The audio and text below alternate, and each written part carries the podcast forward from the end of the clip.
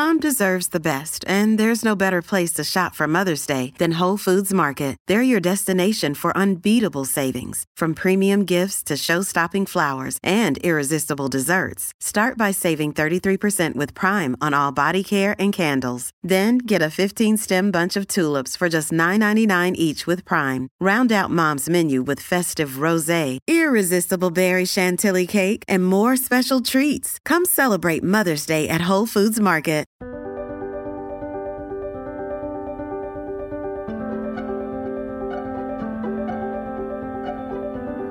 Hi, everyone. Welcome to the Craig Muster Show, a show by Craig Muster, an executive business and life coach.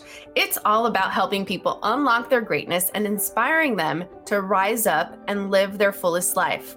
This podcast is all about championing, coaching, transforming leaders, business people, entrepreneurs, thinkers, and creatives through the stories and experiences of today's frontline leaders in business, government, media, and the creative arts apologetics, and Christianity.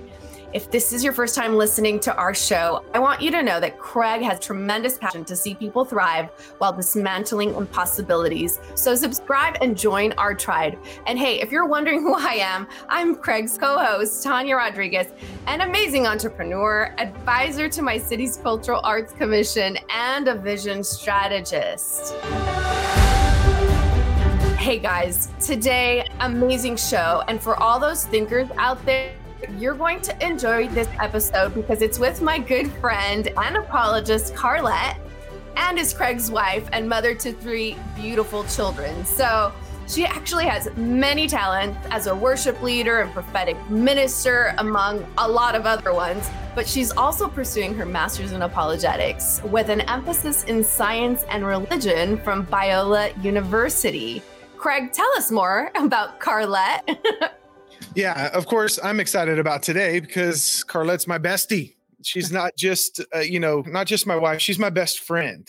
And not just my best friend, but I don't know. I don't have conversations with anybody more enjoyable than I have with my wife. She provokes me, she pushes me, she's constantly inciting me to think in places I never would have thought before and uh, and it's you know when when i can spar with somebody mentally and they're sparring back and we're going after something that john maxwell said years ago that i think is really important for you business owners out there you intellectuals you c-suite executives. He says this he said with issues you want to go barefisted. With people you want to use kid gloves that means we've got to be able to take issues and not be afraid of of dismantling and and and tearing apart an issue to get to the core of it to find out what the truth is about the issue, where the power belongs in the issue. And I've seen so many people so afraid of those types of conversations that they they don't allow any of the questions of their heart to be asked through their mouth because they think something must be wrong with them if they're asking that type of question because there's an issue unsettled in the heart about what they believe, why they believe it. Their own history seems to be combative towards what they've been told is true. And so we have an entire generation that has basically said, you know, truth is what I make of it. Truth is my experience. A, a whole generation right now that is saying, you know what, my experience is my greatest revelation of truth. But uh, what I found is actually people can experience the same thing different ways, which means what happens when you have a real experience, but you interpret it wrongly? But you think that your experience is your highest form of truth. Then you're you're actually you know every other day trying to figure out which experience is more true, the one you had yesterday or the one you had today. It creates a chaotic lifestyle. Truth is is so important to today's culture. I know in my personal life as a leader, there's been seasons that I so desperately wanted to find a new truth so that I could lead with something that's that people had never heard before. You know, I think that's that is a pit. Trust me, you do not want to find yourself in is in a desire to catch people's attention and a desire to lead in a way that no one's ever led in the history of mankind because somehow you're that one that that one that's going to find that new truth that no one else has seen. And i remember feeling this drivenness inside of me thinking man i got to find something that, that no one else has seen yet. I got to find i got to find the thing that's going to cause me to stand out from everyone else. And what that lead led me to is sometimes falsifying truth or toning it down in a way or not going to the root of it to figure out of what I was even saying was true as long as it sounded cool. And that is not a good place to be. And trust me, building your life on trying to sound good is not a good way to build it. Building your business on non factual truth, not a good way to build your business. Building leadership or your community from things that are not certain, not a good way to build it. So I found this is if you've found quote unquote a truth that no one else has seen in history, there's a good chance it's not true.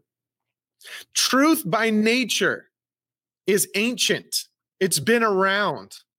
And there has got to be a deeper hunger for truth that is ancient with a modern expression. That means we're not trying to tickle people's attention with a truth that's not been around for a long time as if, you know, somehow this is going to be superior to truth that's been around for for centuries. But we can definitely find foundation in truth that's tested. It has actually been tested over time and proved to be true. And then from that place, we can find modern expressions. That means expressions that make sense to the people around us in today's age. Don't try to find modern truth with ancient expressions. Don't try to, you know, put a bunch of makeup on that modern truth to make it look like somehow it's ancient. And I see that happening so much right now. And it's frustrating me because people are trying to to put take this modern truth that they think is, is going to be so powerful and then they make it sound ancient like it's been around forever but it hasn't and it's weak it's weak truth it has not gone through the testing of time so this is a passionate subject I think we need to go into and understand that it's okay to have questions. It's okay to question and it's okay to reason. It's okay to have conversations around what is truth. Is there absolute truth? Is it knowable? Philosophies sustain atmospheres. What does that mean? Because everybody has a philosophy, whether they say they do or not. And their philosophies are oftentimes determined by, by what they believe to be true.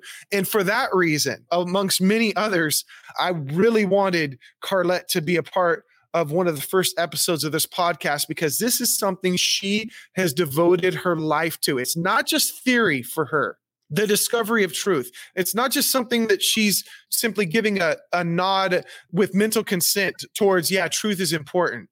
She has actually invested years of her life into discovering ancient truth and into bridging the gap between the heart and the head.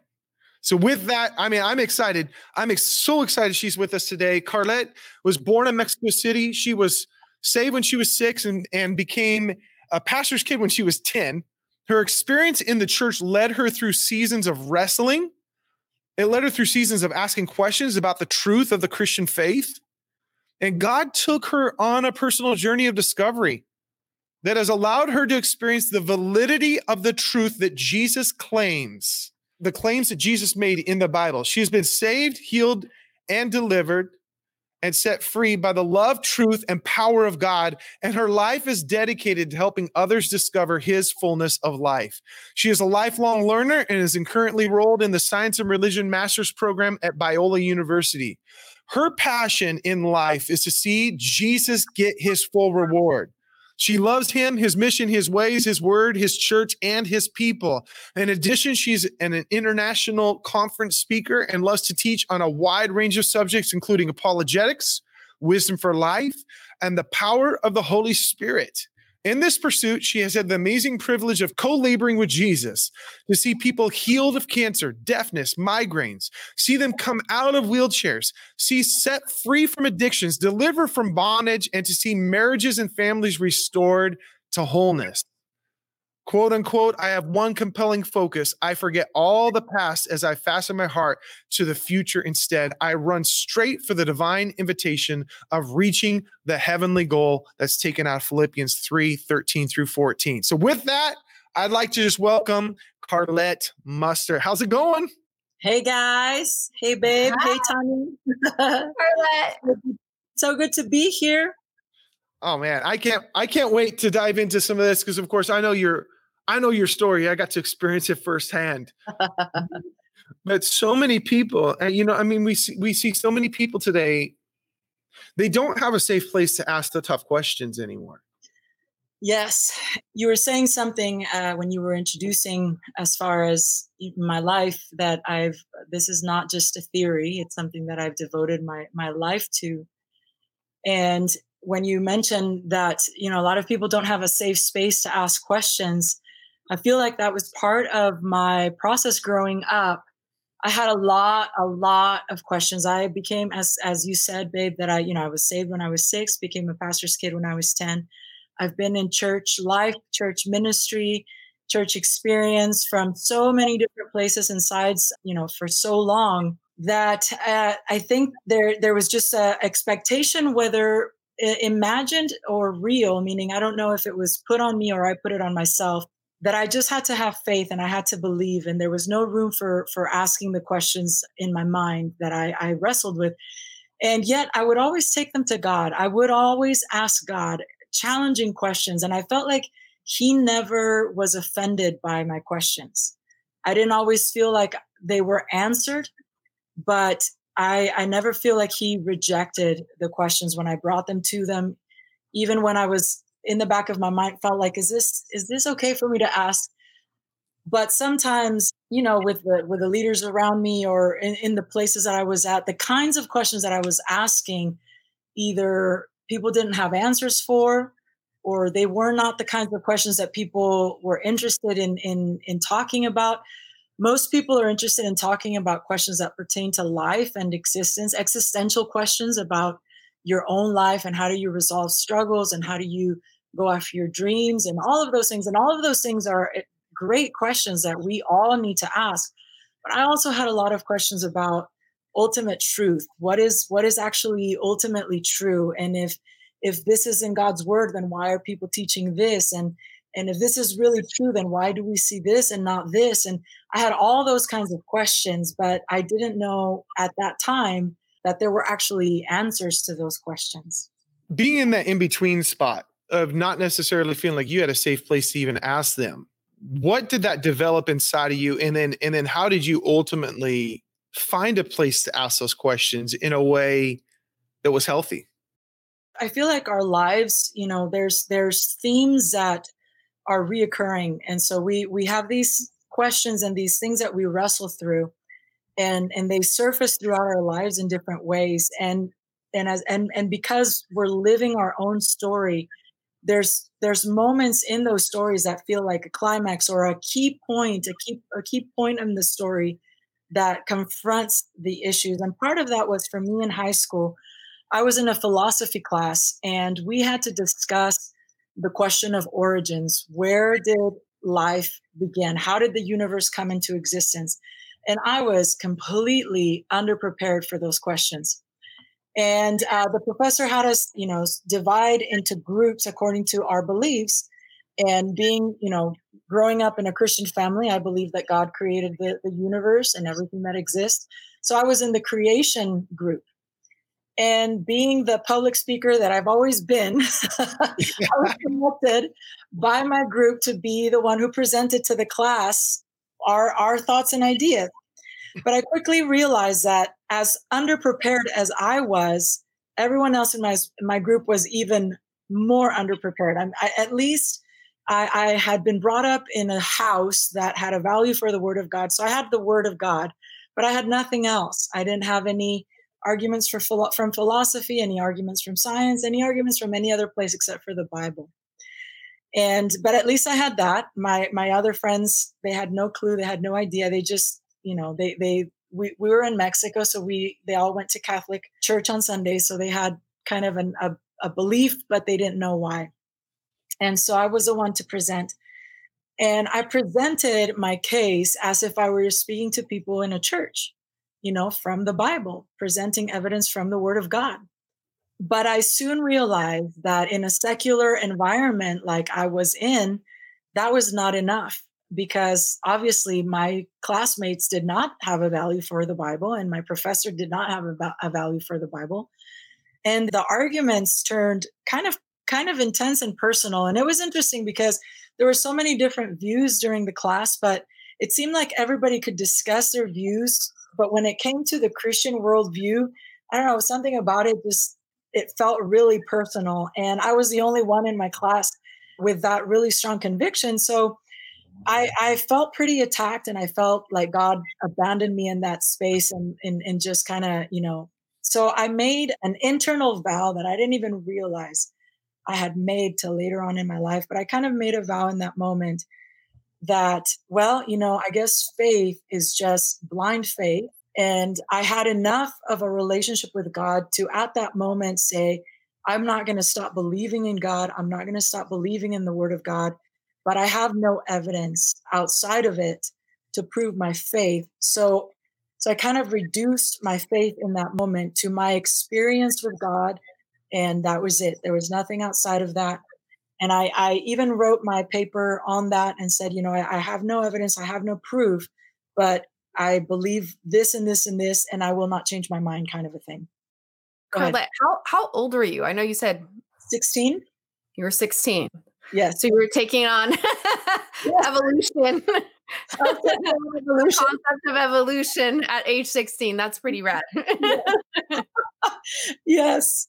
And interestingly enough, I got an A in that paper. I, I, think the professor just was interested in in us supporting our own thoughts. And you know, at that age, he wasn't expecting us to be philosophers. So he had he had mercy but I, I felt pretty defeated. I felt pretty abandoned by God. And I felt like faith doesn't have a reason. It just is. And I, and that's all that I have is just my, my relationship with God. Well, I think that, you know, for a lot of people, this is the crux that have had the background, whether it's, you know passed on faith meaning they're just brought up with with mental consent towards something. But if there isn't number one I, I, guess i would say if there isn't the hunger to actually discover truth and if there isn't the atmosphere to be able to ask questions because i think i think sometimes people just they've been fine with not asking the questions. I know a lot of people even in a good atmosphere where you can ask anything they don't you know they're, they're, they're fine. But I, i've seen I, I guess from from my experience i've seen a lot of times people have questions they want to ask them, but they don't know how. They don't know where. They don't know with who because it because who you ask, man, that can be a scary event. And and I know, you know, 16 years old, you're asking these questions, you begin to ask, and then you sh- kind of shut down. And then 20 years later, you're senior pastoring. I mean, we're leading this church plant. You're about it's a perfect time to ask questions, by the way, everybody. All you listeners out there, wait till you're pastoring and leading a church to ask the tough questions. this is so much fun when you're when you're leading. And you know, it was 2011, I think it was 2011, 2012, and you began to ask these questions as as a leader. What inspired you to begin to think again? What inspired you to begin to actually ask the questions? I feel like there there were a few key things uh, around those years that felt like a, a, a holy setup. To be honest with you, one is I had been growing in in my faith in this context of just relationship. So, you know, we tend to say truth is a person. I'll circle back around to that, but it was it's it's everything's just very relational everything's very experiential and in that i had kind of ended in up in in in this culture that was very you know prone to to mysticism and supernatural and spiritual encounters and and i had a lot of experiences with god and and things that happened during that time but one of the things that that began to to kind of confront me in that process was a lot of the things that I'm hearing in this kind of a group sound a lot like what I hear in new age settings. So I would talk to some people who who were more on the eastern mysticism side on the on the eastern kind of religions and and we were having conversations that sounded very similar and it would trip me up because I'd be like wait a second I thought we were talking about different things and yet we sound the same so, which one is true? And is that even a valid question? And so I, began to wrestle through that because I began to realize that the way that I was living out my Christianity had become very subjective, very experiential, and and very very just in that realm of, of mystic supernatural experience but i couldn't d- differentiate sometimes between the conversations in those realms and the conversations in it, uh, you know with some of my non-believing friends and something like an alarm started going off. Around that same time god uh, actually kind of invited me into the journey of homeschooling and as i began to homeschool my kids i the very first year that i was going to do history and i was going to do science and i was going to do all of these things i felt like the holy spirit said your curriculum's not complete and i took out i took out my books and i kind of started arguing with god in that moment. And i just want to make a parenthesis for a second. I know that we might have listeners who are not who might say how do you hear god? or what, what do you mean by you heard god? And that's a whole different conversation. But i just want you to i just want to just acknowledge your questions right now. I know that for some of you that are listening those are questions that are coming up and we might not be able to get to that in this conversation but just i just wanted to acknowledge that briefly and come back to that at, at another point. But anyway, I felt like the Holy Spirit was challenging my curriculum choices. And as I was doing that, he he said, "Look at your history curriculum." And I took out my history curriculum, and he says, "Where does history begin?" And I began to look, and you know, my history curriculum began thousands and thousands and thousands of years ago when the cavemen and all of these things. And I was just like showing God my curriculum, and he's like, that's not where history begins. And I was so confused. And I said, What do you mean? And he says, Take out the Bible. And I took out my Bible and he says, Go to Genesis 1. And I go to Genesis 1. And he says, Read. And I read, In the beginning, God. And he says, That's when history began. Hmm. And I was shocked because, of course, I knew this as a Christian but I didn't realize there was a divide in my brain that said that belongs in church, but history belongs in education. Science belongs in education. And those two things do not coincide. They don't they don't meet. You have to teach the Bible as Bible, but history as history. And I felt like God said, I want you to begin teaching your children history from the Bible and then move on to the history curriculum that you planned. And I remember those first couple of weeks that I was teaching them re- literally like, you know, in the beginning, God, and then teaching them the history of, of Adam and Eve, teaching them the history of Noah, teaching them the history of, of Seth, and teaching them the history of the Tower of Babel and all of that. I literally could hear these voices in my head saying, "You are a bad mother. You how how dare you do this to your children? You are indoctrinating them and teaching them wrong things like you're you're one of those christians you know like all of these voices that i was hearing and mm-hmm. wrestling through that and i managed to you know to keep going with that and again that's a whole other story but it, that was just part of the few things that began to bring me into this place and the last thing that was very significant was a good friend of mine that was a christian that fell away you know had a had a deconstruction of his faith and we began to have very long conversations about his process. And I couldn't understand how somebody who had been walking with Jesus could fall away. But as he began to ask me some questions, they really shook me to my core because I realized I didn't have answers for them. And all of those three things kind of set me up to begin to question the, the, the things that, that, that I had, the way that I had been living Christianity, to question whether I actually believed Christianity, to question what kind of Christianity, just a lot of things that came up during that season. And it was almost like God stepped back from my life in, in that season and he allowed me to explore because I, I I stopped hearing him in the way that I had heard him. And it's it's like I just began to read and research and dig into all kinds of different books and materials and you know just getting into stuff and i i mean craig i know you were worried for a while there. Who, who are you reading? Why are you reading? What in the world is going on in this house? You know and uh, so and just just to say something briefly because you you mentioned this the accusations you know the mm-hmm. thoughts that you started having what an awful mom you are to indoctrinate your children. I know a lot of parents that experience this especially in western civilization because there's such a strong ideology out there that says that as parents we should let children just just discover who they are and not mold them. But the problem is this. Usually the voices that are saying that, actually every time I've heard a voice say that, whether it comes through media, whether it comes through religion, whatever wherever the voice is coming from, they don't want you molding, but they want to mold. They want to determine what your children believe. They want to indoctrinate your children. They want to determine the worldview of your children. They want to determine the future of your children, the ethics, the morals. They want to determine all of it. So I want to encourage you as a parent don't believe those kinds of accusations. Somehow you're ruining your children by deliberately seeing things formed in their life. That is why you are there. You are there to be intentional. And if you are not the number one voice in their life, my question to you is then who is? Because there are voices molding them.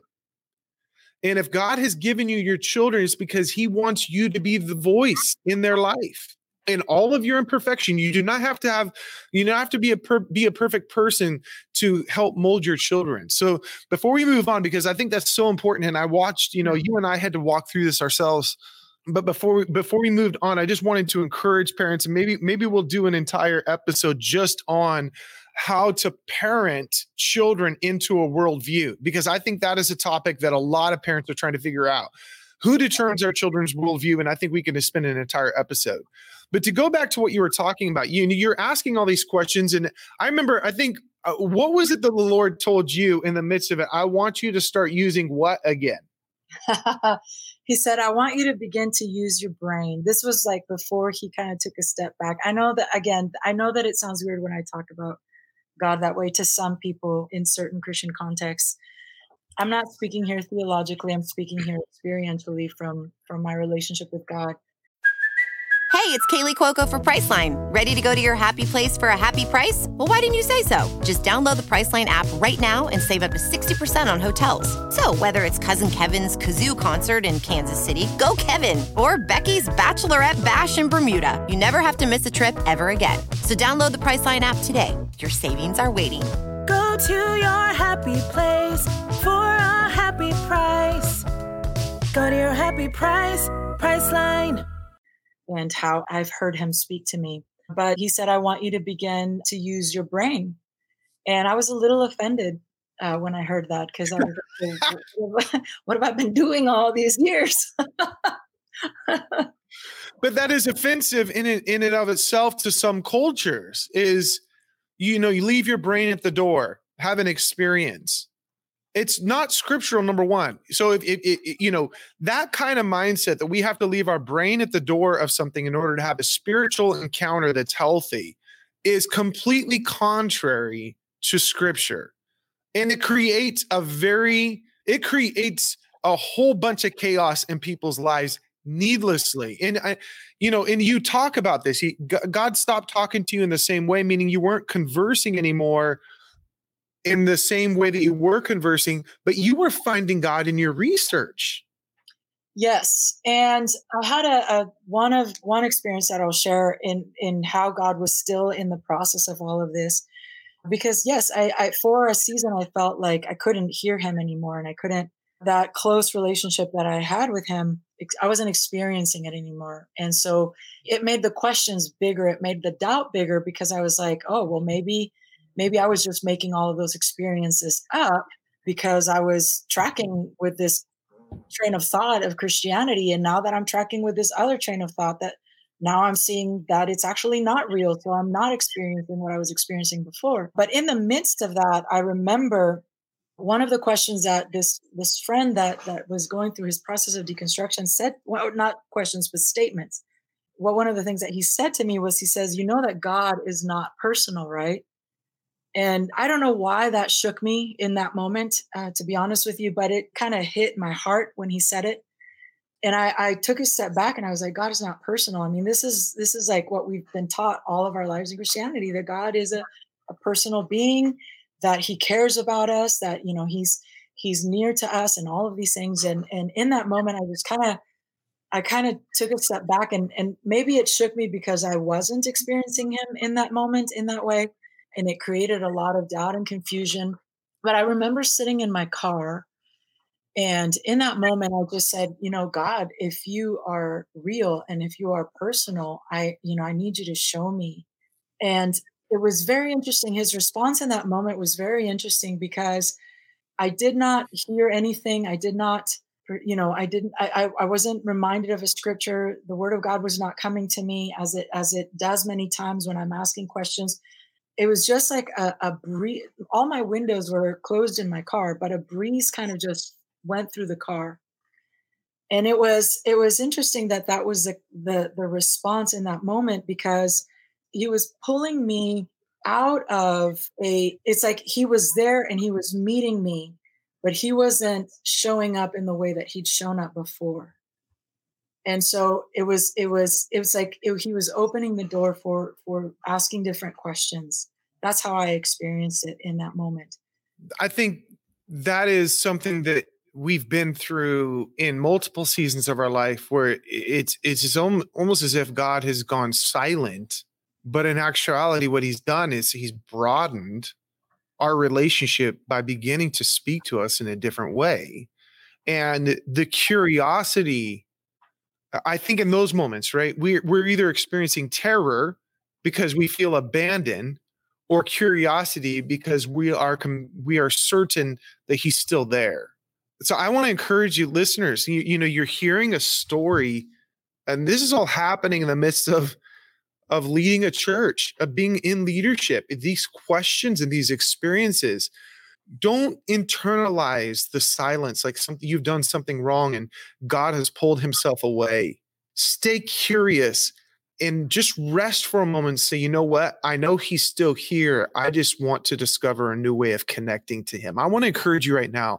If you're battling that fear and that terror that somehow God has left you to figure this out on your own, it's not true.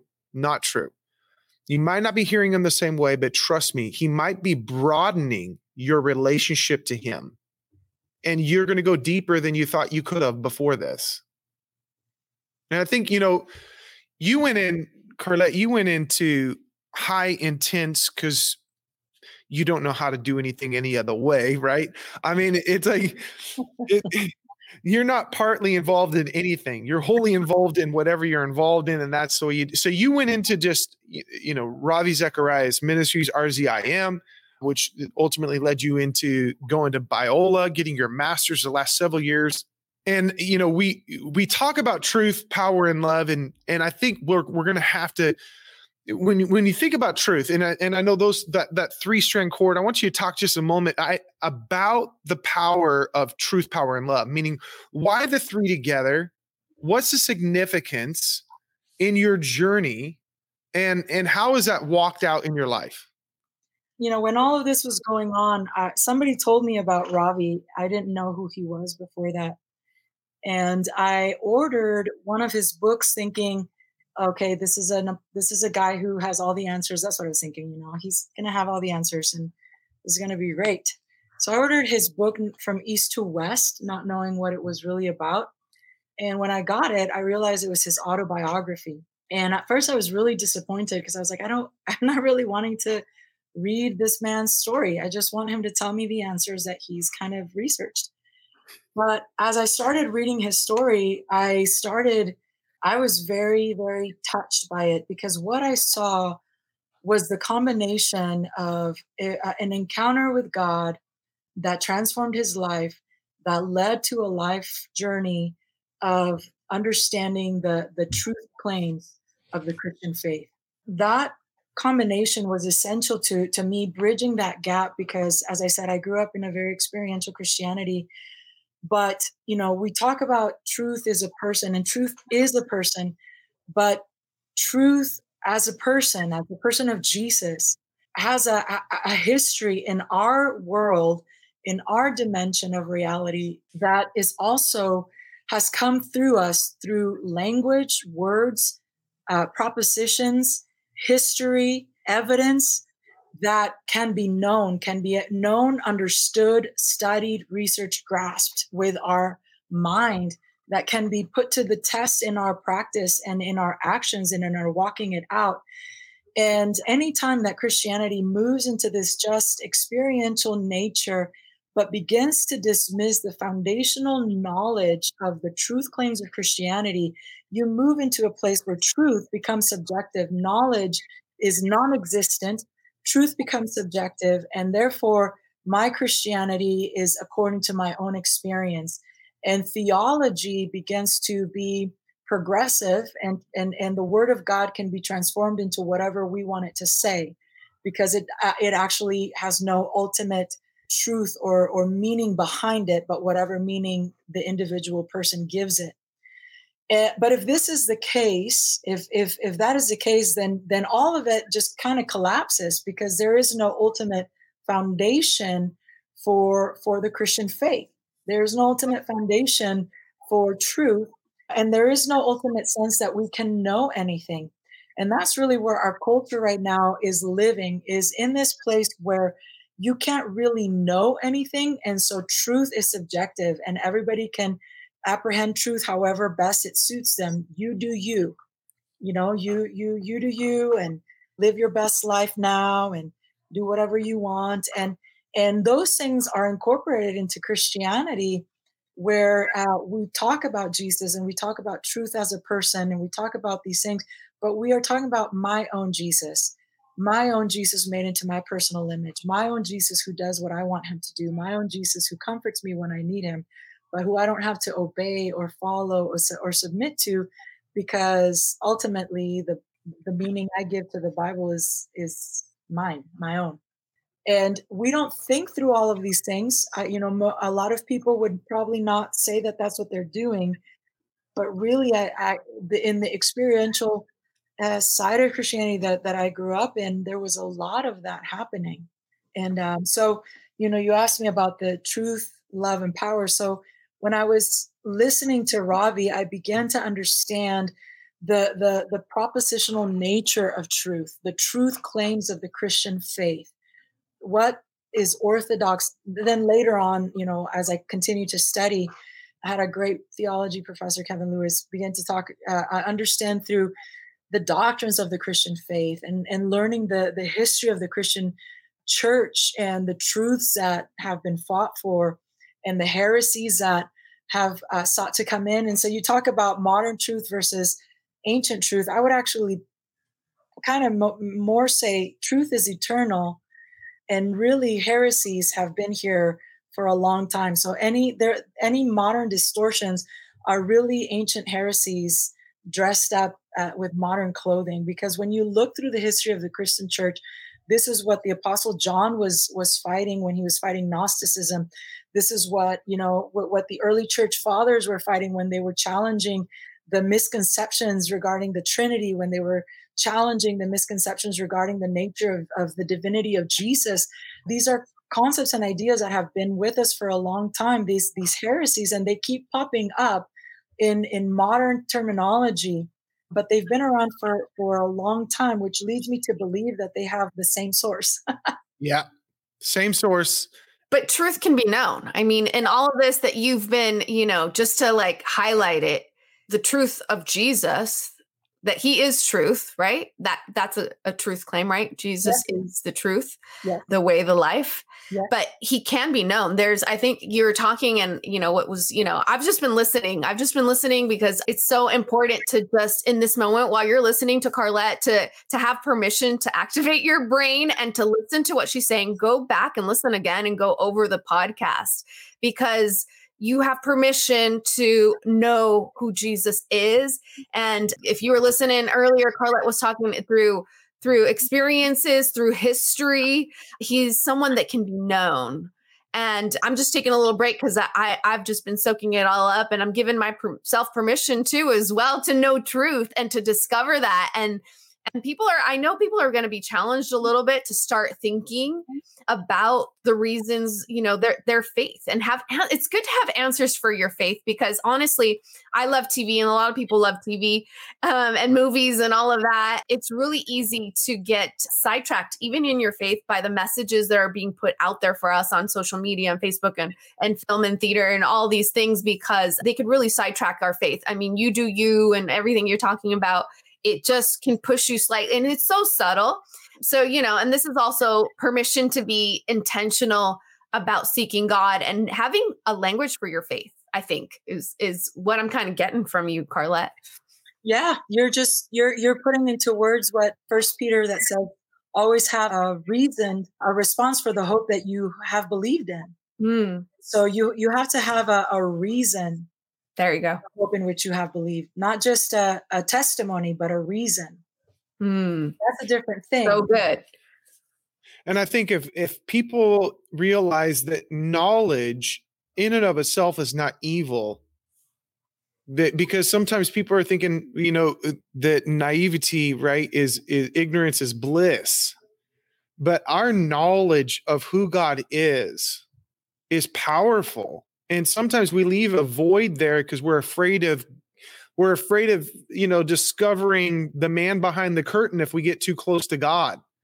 You know, if we get too much knowledge, we'll see the man behind the curtain and it'll mess with our image of God but that's not the case. I mean, I've I've watched, and of course, from a personal, not just a bird's eye view, but an up close view.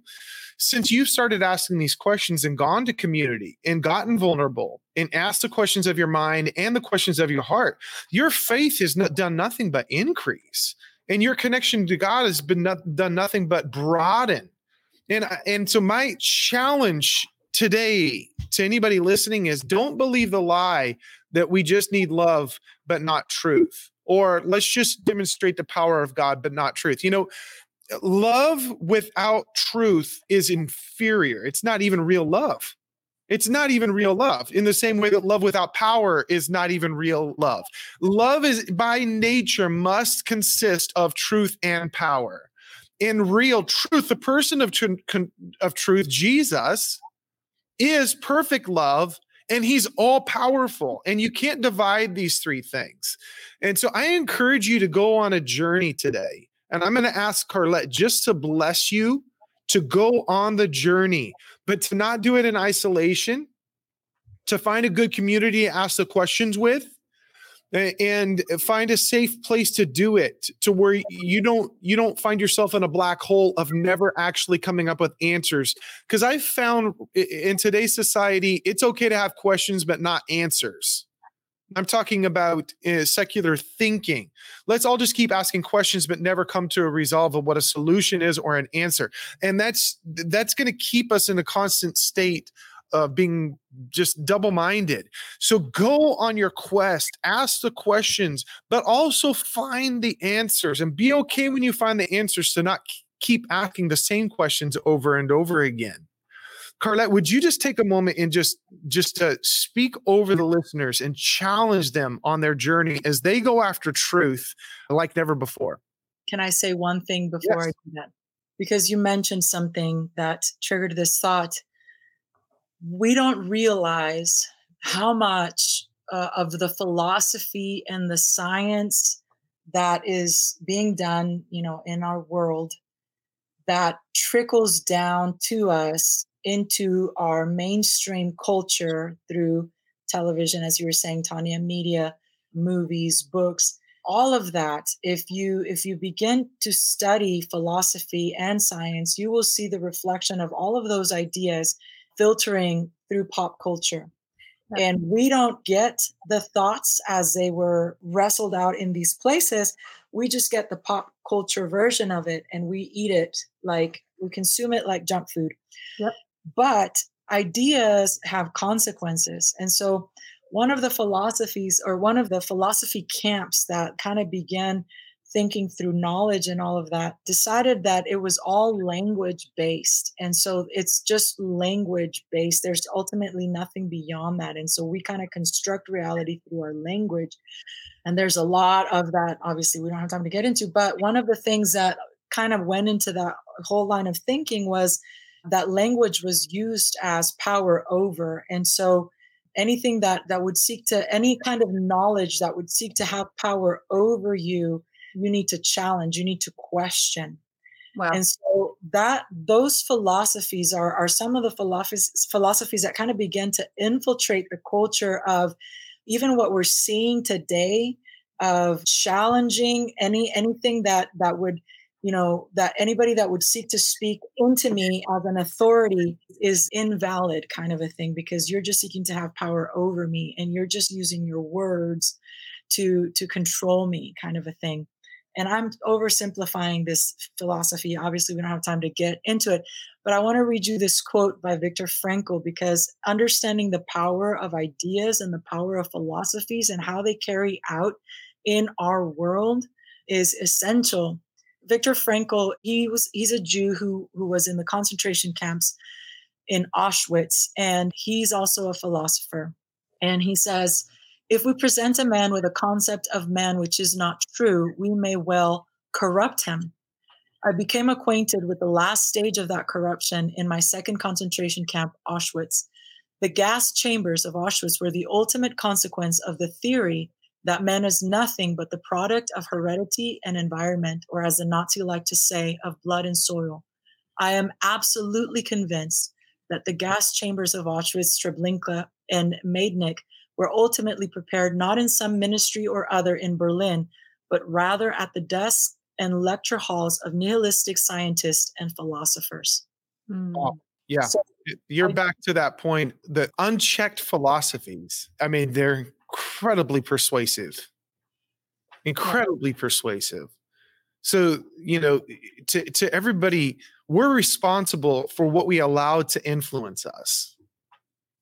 And if we're not taking that serious if we're not taking serious what's influencing our lives then we're not taking serious where we want to go because whatever's influencing us will ultimately take us to where we go so you, if you're not, if you don't care about your future and, and you don't care about where you end up in your future, then you don't have to worry about what you're feeding off of.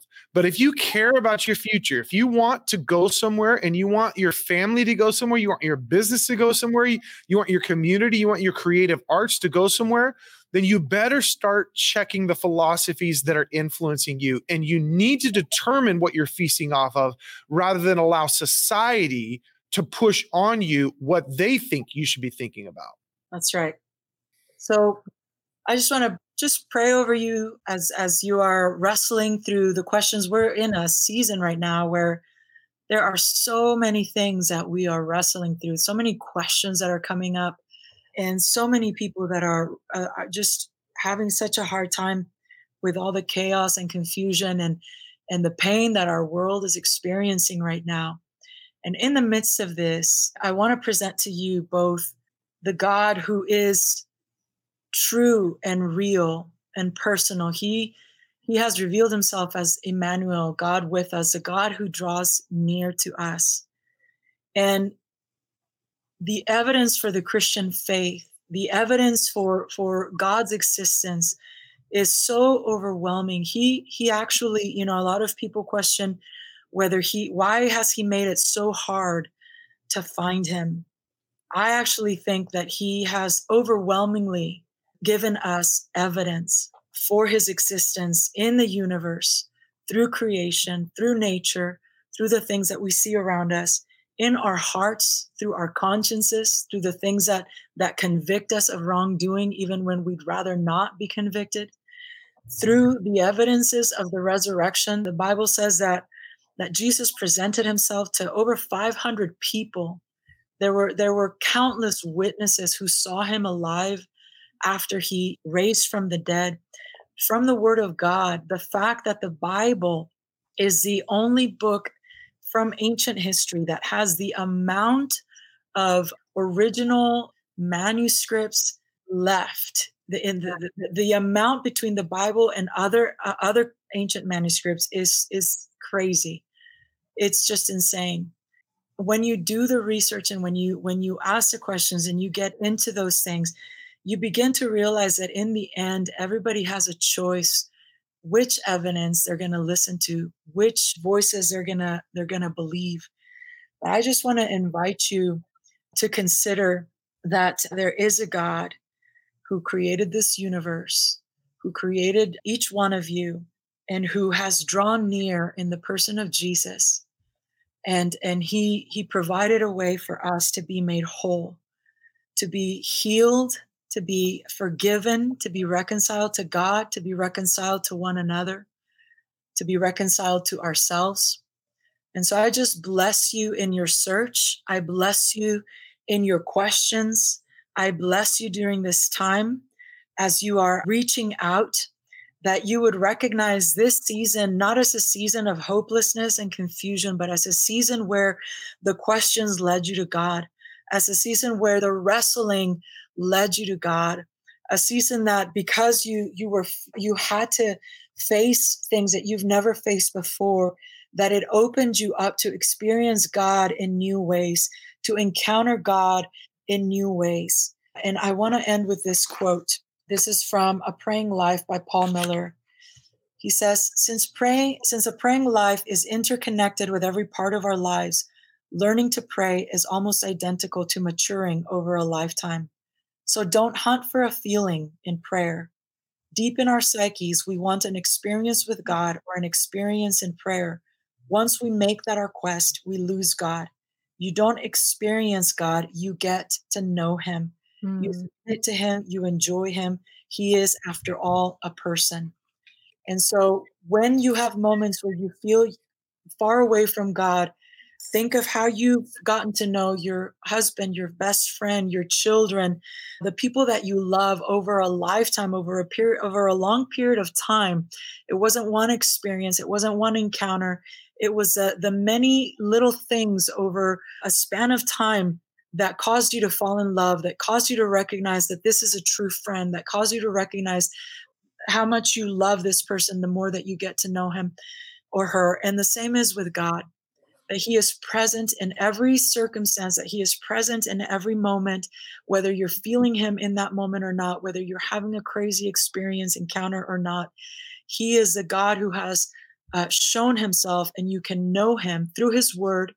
You can know him through what he's done, and you can know him as you pray and you you you pour out your heart to him and you see him respond to you in little ways every day in your life. I love that. I love that. And if you want to know more about Karlet, I encourage you to go to craigandkarlet.com, craigandkarlet.com. If you want her to come speak, you can fill out the information there. You can also follow her on Facebook. I encourage you to continue the discussion. Join the tribe begin to ask the questions. We would love to hear more about the questions you're asking. And I will definitely bring Karlet on again. So if you have some questions, ask them, and I will bring her on an episode in the future to ask specific questions that you as an audience are asking. Tanya? Thank you, Karlet, for being here today. We loved having you. Virtual hug. If you felt empowered by today's episode, subscribe and join our tribe. To find out more about our masterclasses, e courses, and live events, you can also find us on craigmuster.com. And please leave a comment below and tell others about The Craig Muster Show.